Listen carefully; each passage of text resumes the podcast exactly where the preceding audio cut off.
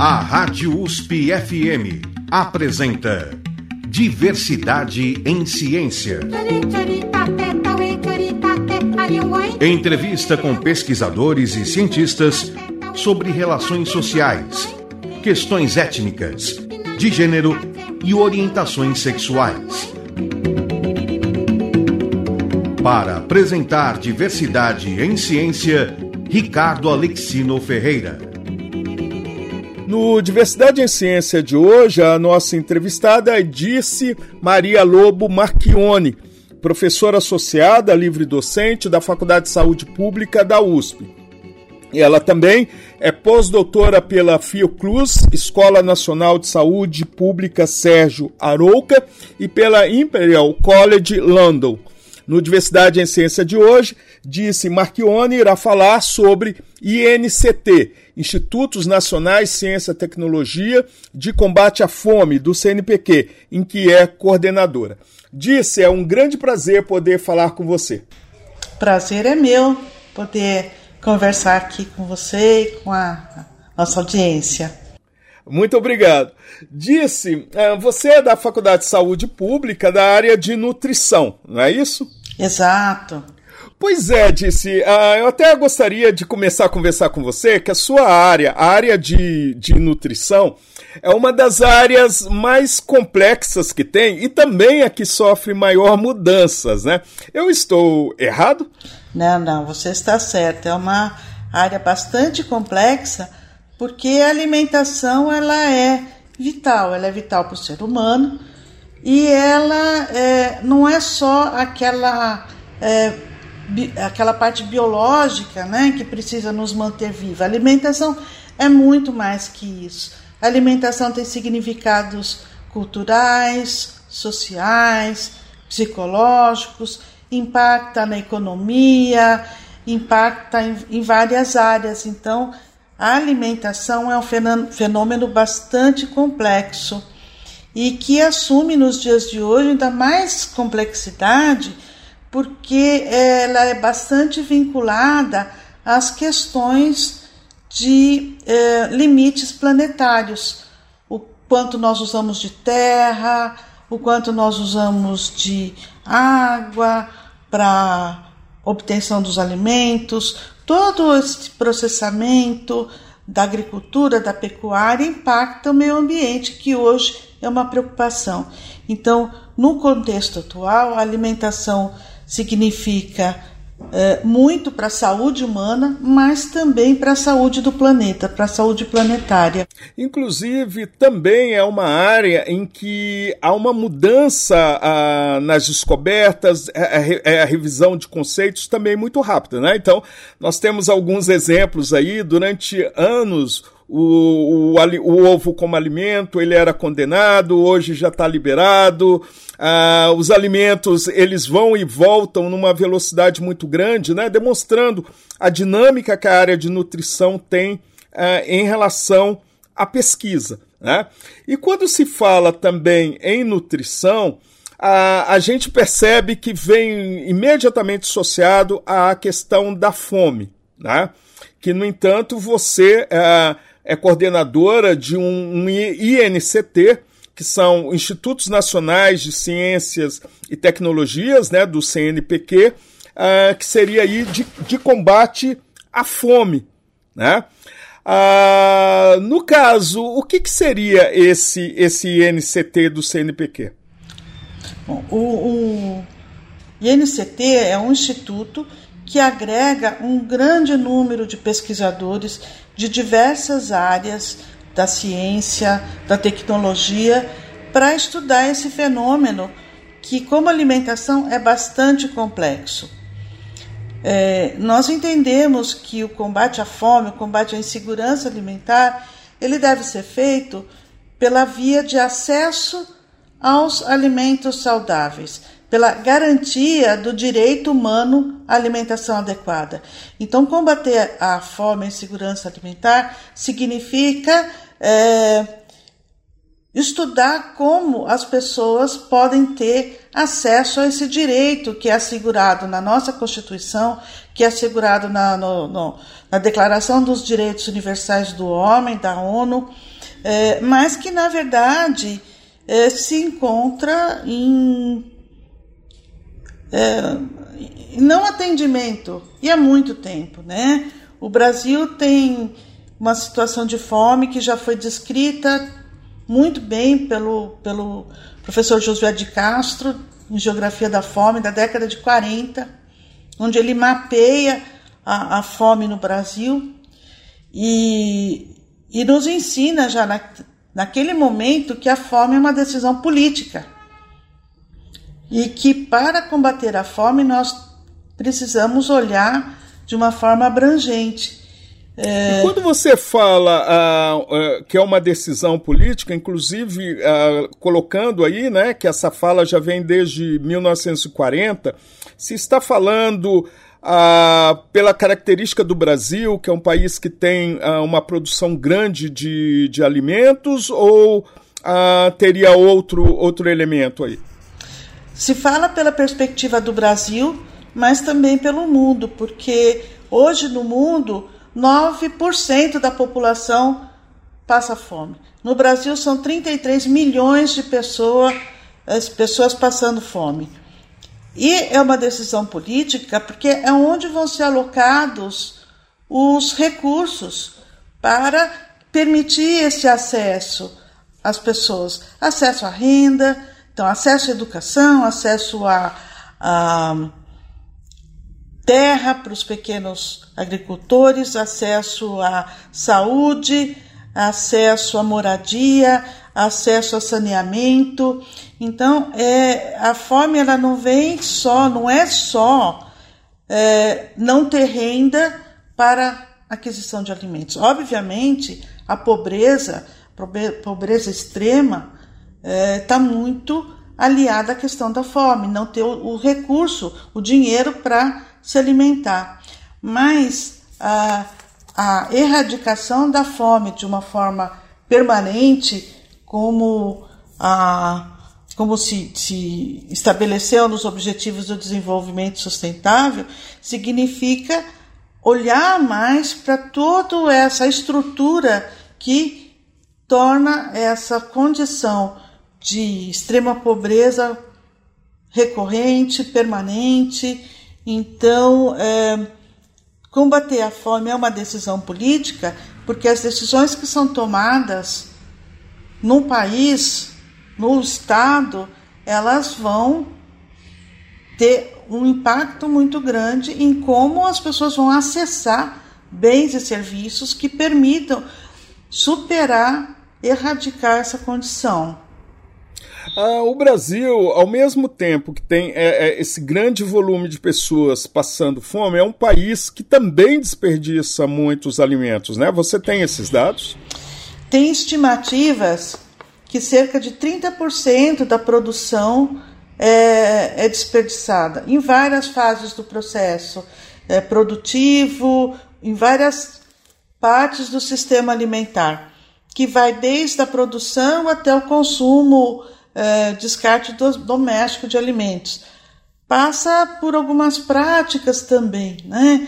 É, nós queremos aquela fruta perfeita, nós queremos o legume perfeito, e isso já causa muitas vezes uma, uma quebra. Alimentos bons muitas vezes não vão para os mercados porque não vão ter consumidor. Tem várias fases do processo produtivo que, que precisam ser é, vistas e olhadas para a diminuição do desperdício. Isso é um ponto importante, porque se estima não só no Brasil que essa produção, esse desperdício é elevado no mundo inteiro. Então, com uma população mundial passando fome, não é factível que se tenha um grande desperdício de alimentos. Esse é um dos problemas de um sistema alimentar, também pensar no desperdício. E esse é um dos inúmeros objetivos uh, a serem pesquisados no âmbito do INCT. Quando, também... você, Quando você também fala sobre desperdício, né, você citou a questão do consumidor sempre querer aquela, aquela fruta ou aquele legume sem nenhum tipo de, de amassado ou coisa assim, já na, na venda em feiras ou supermercados. Né? A, a perda também durante o transporte de grãos e tudo, ela é significativa? É, a perda, como eu falei, em todas as fases do, do processo. Eu não tenho os números de perda de transporte em termos de grãos, né? Mas é, é isso que eu comentei, tem desperdício em várias fases do processo, desde o campo até chegar ao consumidor e dentro da casa do consumidor. Ah, no caso, por exemplo, na, na questão do plantio, ah, as mudanças climáticas também elas entrariam como ah, nesse cômputo aí? De desperdício. Em relação às per de, de, perdas e desperdícios? As mudanças climáticas têm um, uma questão, acho que mais importante, talvez, que o desperdício, que é a ameaça à produção, né? porque com as mudanças climáticas nós passamos a ter um maior número, maior frequência de, de é, situações climáticas extremas.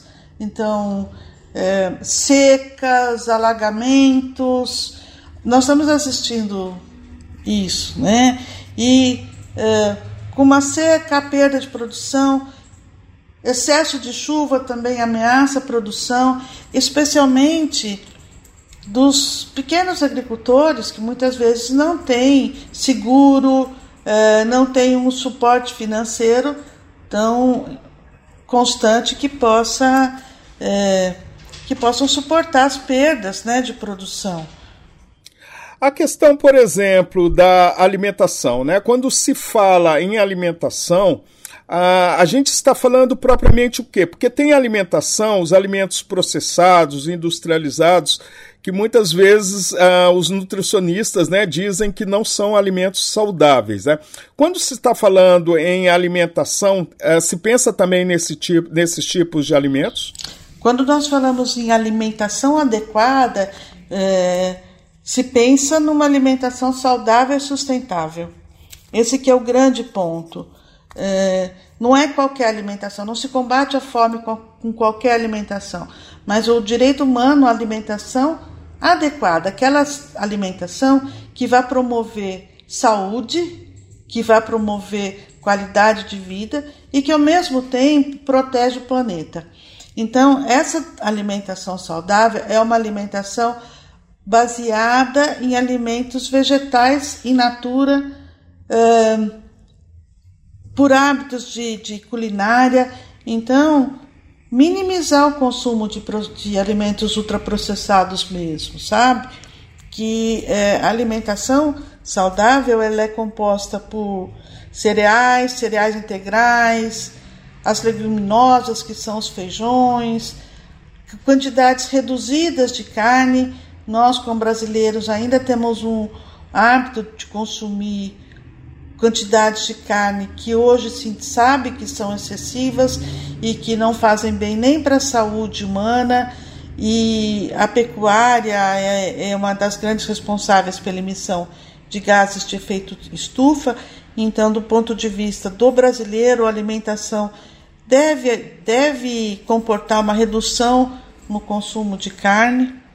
É, e as frutas, verduras, legumes que devem ser diversos, que devem ser preferencialmente é, daquela região, característicos daquela, daquela biodiversidade, valorizar mais os alimentos regionais, é, valorizar aquilo que é produzido no entorno, valorizar a, as hortas, para que é, é, a, nós tenhamos mais condições de segurança alimentar na população. Você nos trouxe aqui uma trilha sonora que é muito interessante. Você pensou ela quase toda uh, tendo aí como temática alimentos, né? Uhum. O, que, que, podemos, o que, que podemos ouvir agora? Olha, eu gosto muito de Torresma Milanesa, do Adoniran Barbosa, é, que fala do, daquele trabalhador que vai fazer aquela pausa no almoço, que traz a marmita de casa, aquela situação de comensalidade, um quer saber o que tem na marmita do outro, e a gente vê a composição, ele fala da composição da marmita, é, é, é e, e, ela é muito alegre. A Dona Irã Barbosa é um compositor brasileiro paulista muito fantástico, né? Tem memórias afetivas importantes, ouvindo as trilhas sonoras dele com a minha família, com meu pai. Então, indicaria com primeira trilha o Torresmo Milanesa. Perfeito, que é do Adoniran Barbosa, e aí interpretado pelo próprio Adoniran Barbosa e Clementina de Jesus.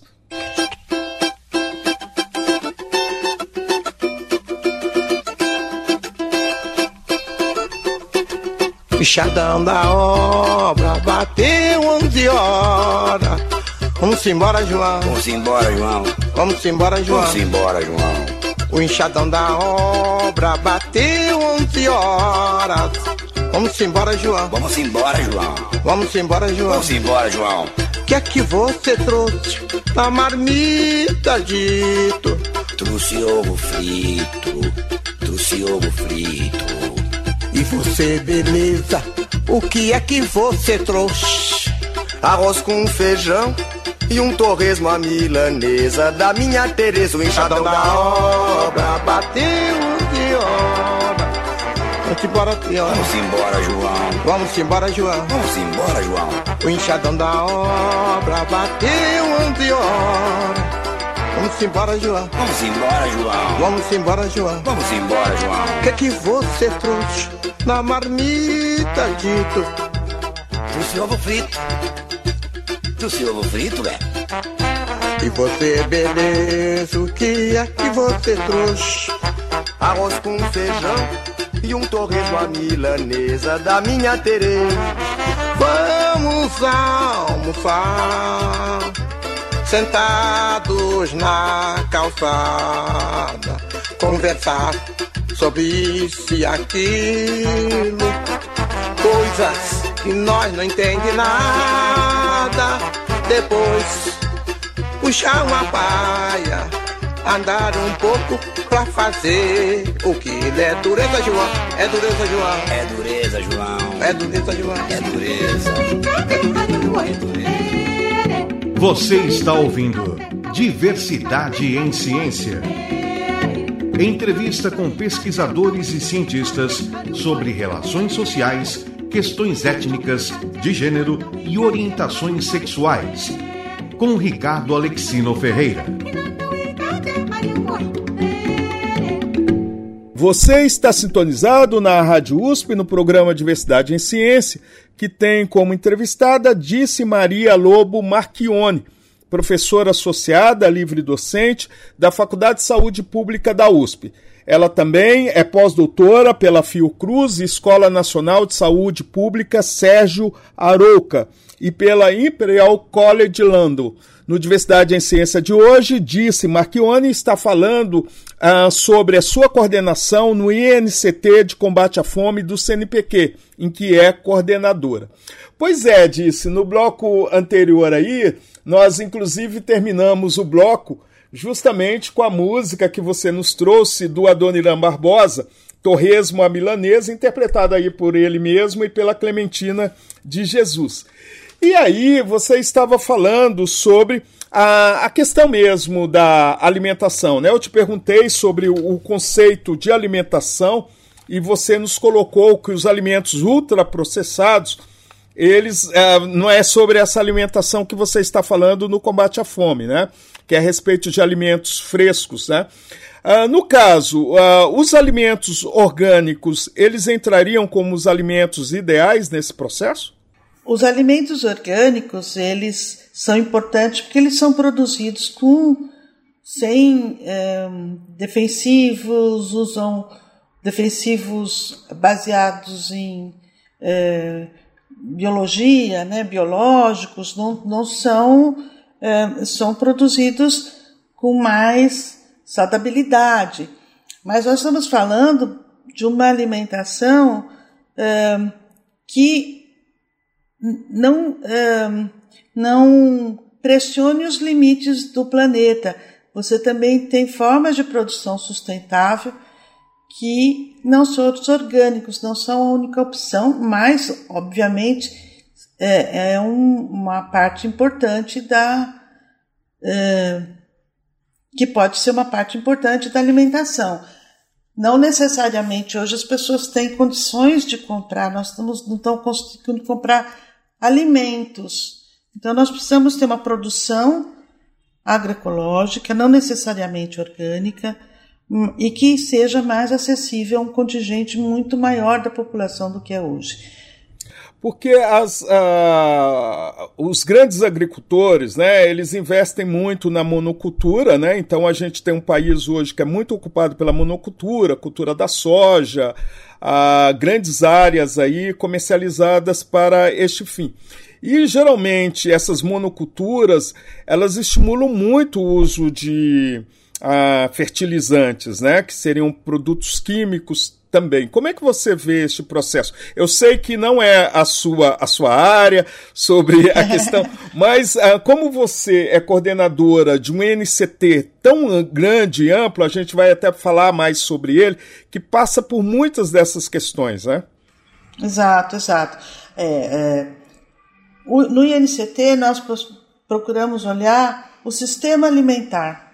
E o sistema alimentar abrange desde a produção até o consumo final e o descarte, passando pelo processamento, pela distribuição, pelos mercados, pelos ambientes alimentares. Então, é bastante amplo. É, obviamente, eu, como coordenadora, tenho uma visão geral, mas eu não sou especialista em cada um dos temas. Isso que é o bacana. Nós temos ali uma contribuição de um grande número de, de membros, de, de muitas é, disciplinas é, parceiros de muitas disciplinas, então nós construímos uma visão transdisciplinar sobre esse problema. Hum? É, e você estava falando da monocultura. A, a questão da monocultura também é, é, é uma questão central para os sistemas alimentares saudáveis e sustentáveis. Por quê? porque na monocultura há uma perda de biodiversidade e isso diminui a resiliência uh, da própria, do próprio sistema alimentar em, em produzir alimentos para necessários para uma população crescente mundial. Então, a monocultura ela tem essas características, dimensões de terra, grandes áreas de terra né, para produção agrícola, é, produção de grãos para alimentação animal, produção de grãos para exportação.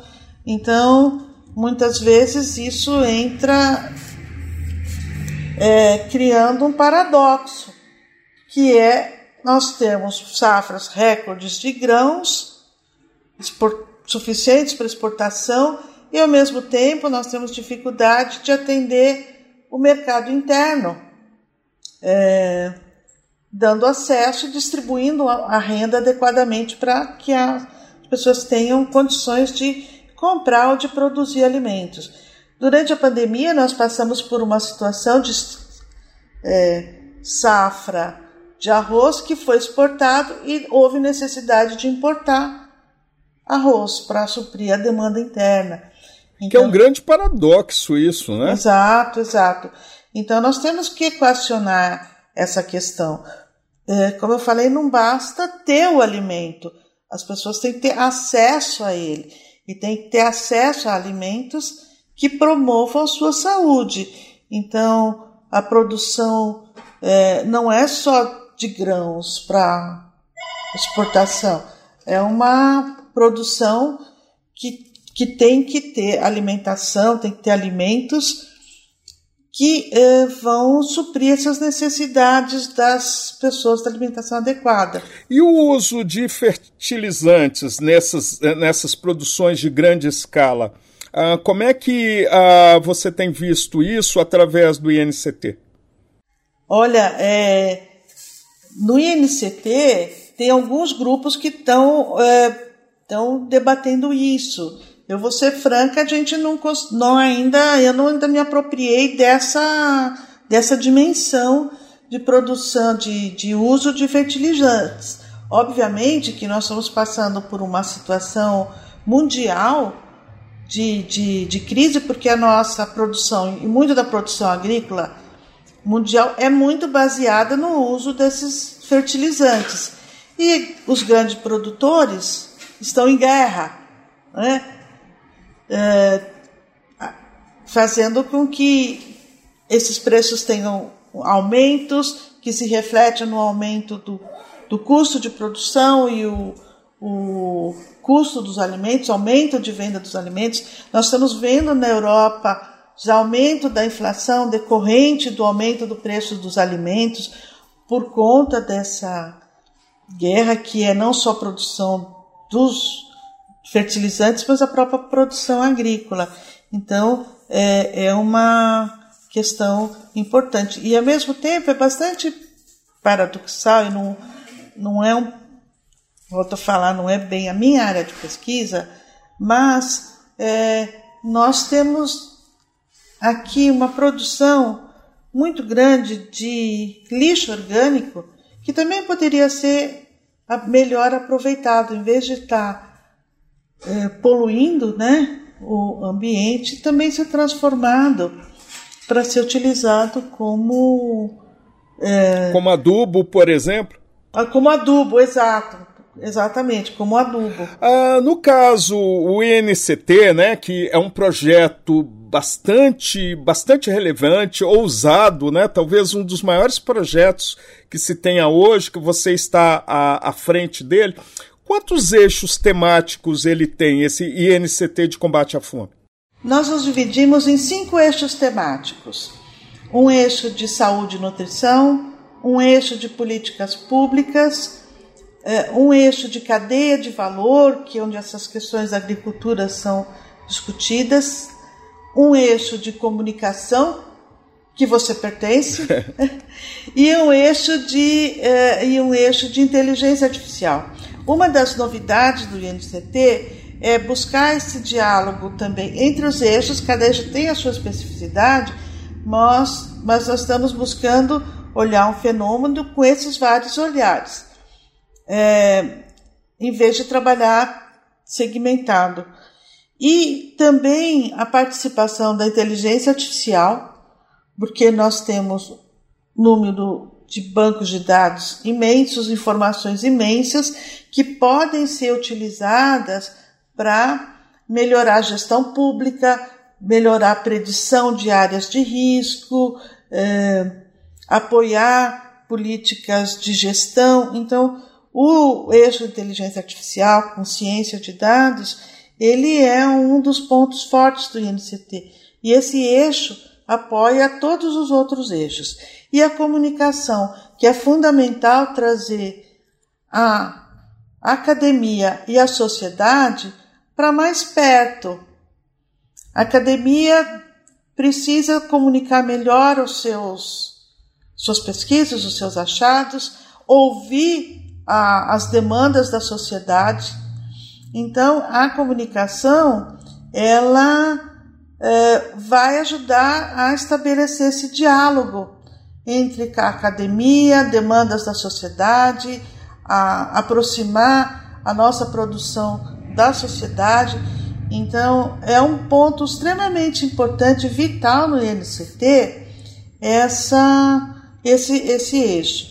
Inclusive, nós, é, eu cheguei a entrevistar aqui para o Diversidade em Ciência, em duas edições, o Antônio Saraiva, que é do eixo Inteligência Artificial, e a Margarida Kunsch, que é do eixo da comunicação, né?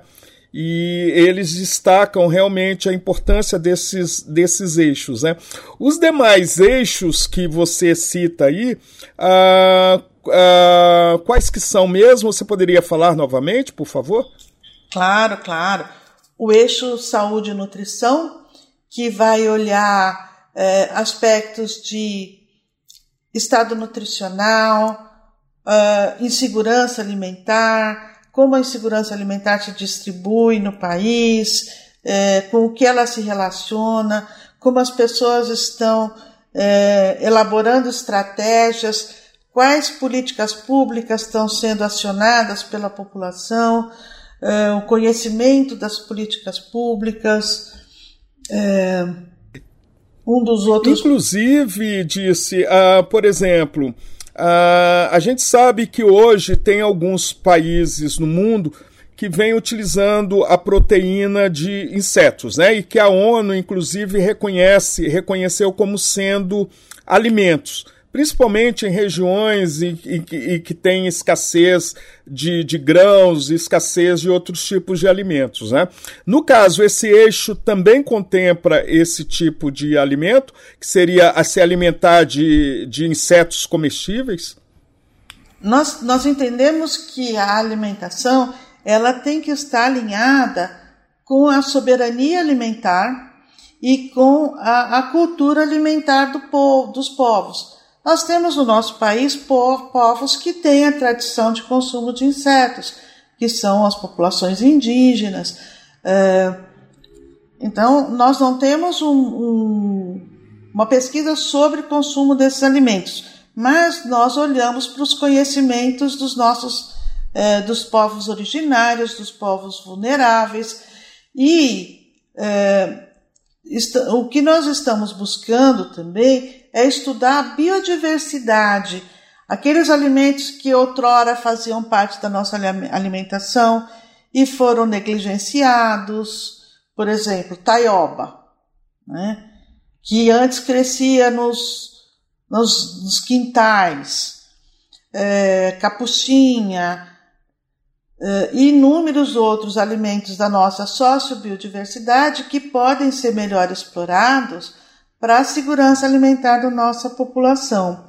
Então, nós não estamos focando uma classe de alimentos em um alimento, mas a alimentação alinhada com a cultura da, da região, do povo, é, e a expansão da diversidade da alimentação, pensando na biodiversidade que nós temos no nosso país, que também é distinta entre as regiões. Disse, vamos ouvir mais um pouco de música? O que você nos sugere agora? Olha, uma que eu acho forte, que é o Ronco da Cuíca, do Aldir Blanc, do João Bosco, que que é um, uma música que fala um pouco do ronco da cuíca como o ronco da fome. E acho que é bem simbólica do que nós estamos passando hoje. Perfeito, então vamos ouvir aí o ronco da cuíca uh, do João Bosco e Aldir Blanc.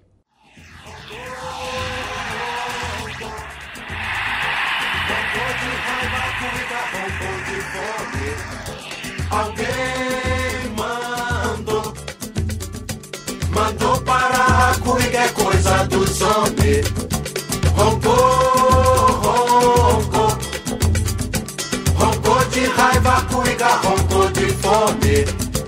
Alguém mandou. Mandou parar comigo é coisa dos homens. A raiva dá pra parar, pra interromper. A fome não dá pra interromper. A raiva e a fome é coisa dos homens. A fome tem que ter raiva pra interromper. A raiva é a fome de interromper. A fome e a raiva é coisa dos homens. É coisa dos homens. É coisa dos homens. A raiva e a fome. Mexendo a cuíca. Vai ter que roncar. Roncou, roncou. Roncou de raiva, cuíca, roncou de fome. Alguém mandou Mandou parar comigo é coisa dos homens.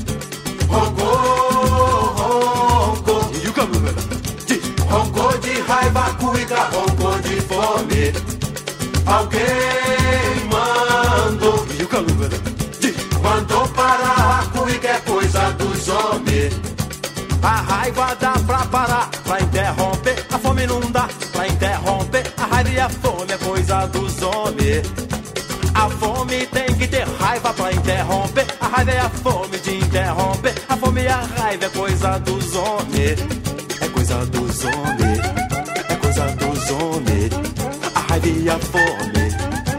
Enchendo a cuíca. Vai ter que roncar.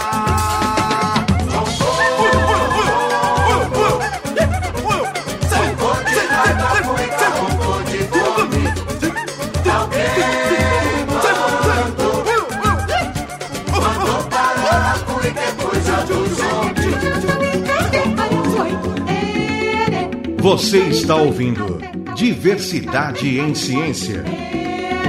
Entrevista com pesquisadores e cientistas sobre relações sociais, questões étnicas, de gênero e orientações sexuais. Com Ricardo Alexino Ferreira. Você está sintonizado na Rádio USP no programa Diversidade em Ciência, que tem como entrevistada Disse Maria Lobo Marchione, professora associada livre docente da Faculdade de Saúde Pública da USP. Ela também é pós-doutora pela Fiocruz, Escola Nacional de Saúde Pública Sérgio Arouca e pela Imperial College London. No Diversidade em Ciência de hoje, disse Marchione, é, está nos falando sobre a sua coordenação no INCT de combate à fome. Pois é, disse. No bloco anterior, inclusive, nós, nós terminamos o bloco uh, com a música uh, que você nos trouxe aí, Ronco da Cuíca, né? Que é do João Bosco e do Aldir Blanc, né? E você estava chegou a nos falar sobre uh, os eixos temáticos do INCT, que, é, que são Institutos Nacionais de Ciências e Tecnologias do CNPq, combate à fome, que são aí cinco eixos temáticos, né? Então são eixos comunicação, inteligência artificial, a nutrição, né?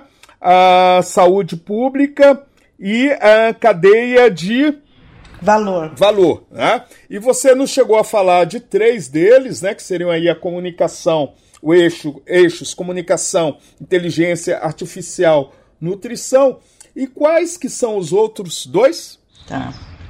Bom, é, só fazendo uma complementação, eu falei do eixo nutrição e, saúde. Nutrição e saúde. É, é, saúde e nutrição, porque também é, é, tem essa visão mais abrangente. E é, o outros dois eixos, outros dois eixos são o eixo de políticas públicas e o eixo de cadeia de valor. No eixo de políticas públicas, nós vamos estudar exatamente é, o que se tem no, no, no país, nos estados de políticas públicas, o que está funcionando, por que funciona, o que não funciona, fazer todo um levantamento dessas políticas, como as pessoas estão acessando, é, usando algumas técnicas como é, com inteligência artificial também, como eu falei, o, o eixo de inteligência artificial ele é transversal aos outros eixos. Então, o que se fala no Twitter, no Facebook, por grupo de WhatsApp, essas técnicas, né, bem contemporâneas de acessar a fala das pessoas para extrair padrões, significados que possam direcionar eh, algumas das demandas em políticas públicas ou como a percepção das pessoas em diversos aspectos da questão de segurança alimentar. Inclusive, você, quando você fala que ah, passa também pelas redes, redes sociais, Twitter eh, e outras, em que medida essas redes sociais elas podem também ser prejudiciais à, à questão do combate à fome e à segurança alimentar? Bem, todos nós assistimos aí a, o, o mal que faz que, a fake news, né?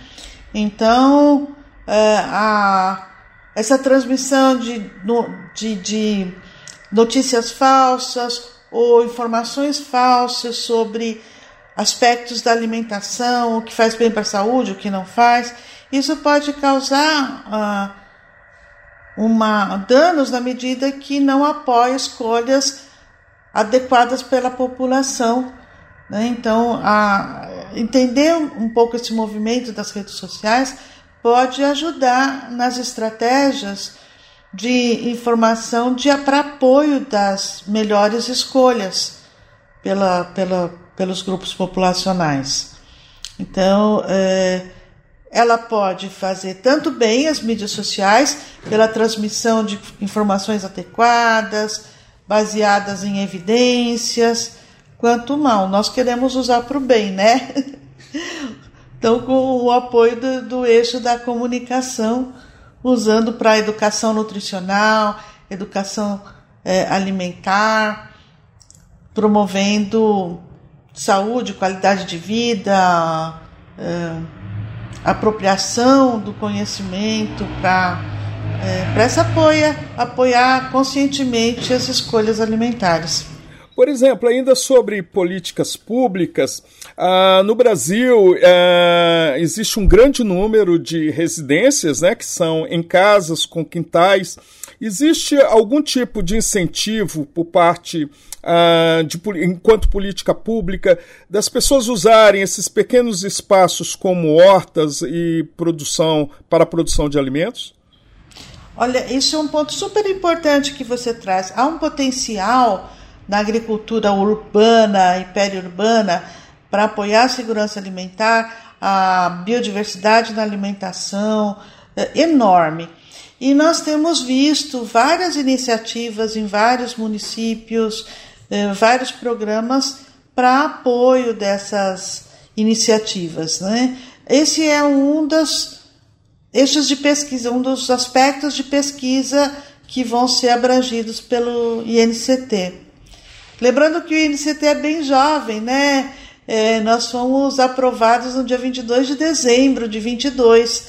Então, nós estamos operando aí há menos de seis meses, ainda articulando os projetos. Então, algumas coisas já iniciadas. E esse aspecto da agricultura urbana é sem dúvida um dos pontos importantes que nós vamos nos debruçar. E quando você fala agricultura urbana, além dessa da doméstica, né, na, nos quintais das casas, mas também na, nos topos dos prédios, uh, esses tipos de, de, de shoppings, uh, seria esse tipo também de, de incentivo? É, aproveitando os espaços ociosos que possam, é, possam ser produzidos alimentos. Então, abrange tudo inclusive é, hortas verticais, por exemplo, onde você pode, em pequenos espaços, ter uma hortinha de temperos, de ervas medicinais, né, que vão trazer é, um aspecto positivo na alimentação. Aí nós temos ainda um outro eixo, né, que seria aí o quinto eixo, que é, é cadeia de valor, né? Uhum. O que, que seria é, esse eixo?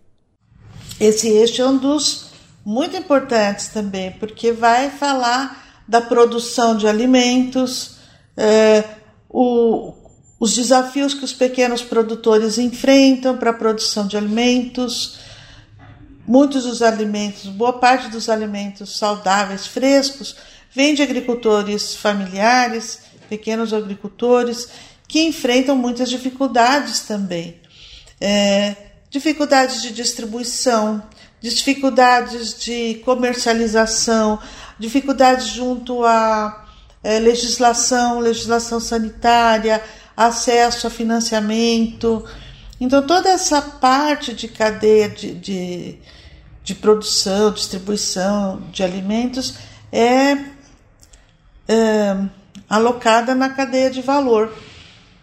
Como eu falei, muitos dos, dos aspectos que estão sendo analisados em cada um dos eixos, eles têm raízes nos outros também. Então, por isso que é importante essa articulação entre os eixos. Olhar, é, o cadeia de valor está falando da produção, mas nutrição tem que falar, mas qual alimento está sendo produzido? Né? Então, é, esse alimento é o alimento que vai apoiar a alimentação saudável, é, como estimular a demanda do consumidor para esse aspecto, como que o consumidor pode ter acesso a é, cadeias curtas. Então, existe uma especificidade do eixo, mas existe essa necessidade de articulação entre os eixos como nós começamos conversando, a alimentação é um fenômeno bastante complexo e nós trouxemos essa complexidade com esses olhares dos diversos disciplinas, essa transdisciplinaridade. É, então, nós não podemos ficar isolados nos eixos, nós temos que promover essa integração. A interseção entre eles. Vamos ouvir mais um pouco de música? O que, que você nos aconselha agora? Ah, eu vou é, sugerir feijoada completa do Chico Buarque. Né? Feijoada um, E por é, quê? Olha, feijoada é um dos pratos tradicionais brasileiros, né? É, e é um, um prato que a gente não faz um pouquinho só. Quando a gente faz uma feijoada, a gente faz a feijoada para bastante gente, né? E é, também estimula aquela comensalidade, a sociabilidade. Na música ele fala de bota água no feijão, que é uma expressão brasileira, né? Quer dizer, vai, tem espaço para mais um, vamos chegar. Então, e é uma música alegre de um compositor maravilhoso que é o Chico Buarque. Então, é, vou recomendar a feijoada completa. Perfeito. Então vamos ouvir aí feijoada completa do Chico Buarque.